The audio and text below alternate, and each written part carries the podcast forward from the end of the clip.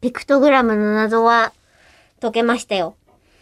まあね、あの、うんなぜ突然金田一みたいな感じで入ってきたのかわからないけ謎どはすべて解けた謎よ。は解けたでしょうね。解けたというか、謎じゃないんだ。初めどちらか というと、ピクトグラムは分かりやすくするために存在しているので、謎になっちゃダメなの。今もう私にとってはダイイングメッセージみたいになってた から。確かにね。えーこれは近代謎五は種だ。解けました。ええちょっとバランス悪くないですか、何があの、五種をあの輪の中に入れる。だって5個入れるつもりないんだもん、みんな。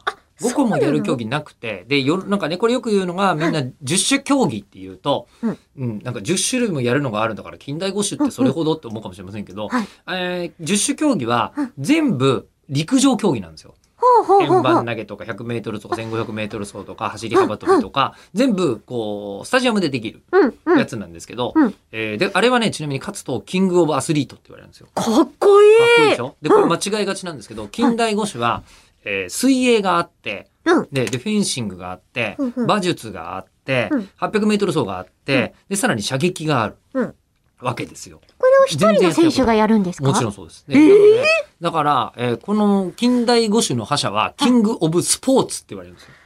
確かに、もうね全然方向性が違いますもん。そうなのよ。でも全然違うのを全部一人でやるというので、一番ハイヘビーな競技とされてたりする。確かにびっくりしますわ。うん、ものすごいね。うんただ本当にね、普通に面白かった。えそうですよね。で、面白いのには、まあ、いろんな理由があるんですけど、まず2日間に分けてやるんですけど、うんうん1日目はフェンシングしかやらないんですよ。しかも予選ラウンド。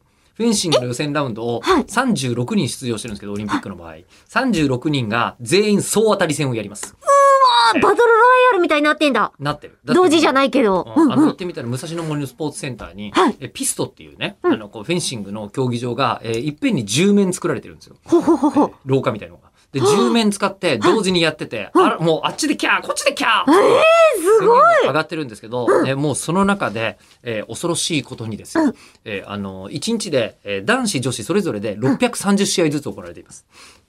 でしいやょ本当ですよ。なんでその 嘘つくんですか嘘みたいな競技なんですよ。うんで、ね、もうとてつもなく、こう、面白い。まあ、他にもね、最後のレーザーランっていうのがあって、うんこう、800メートル走ってきては、い息が超上がってる状態で射撃やるんですよ。いや、で、これが難しいの。いや、そうですよ普ね。通にやるんじゃ逆全然ないにすればいいのに。いいんうんで、あとは馬術が全部抽選で馬を決めたりとかね。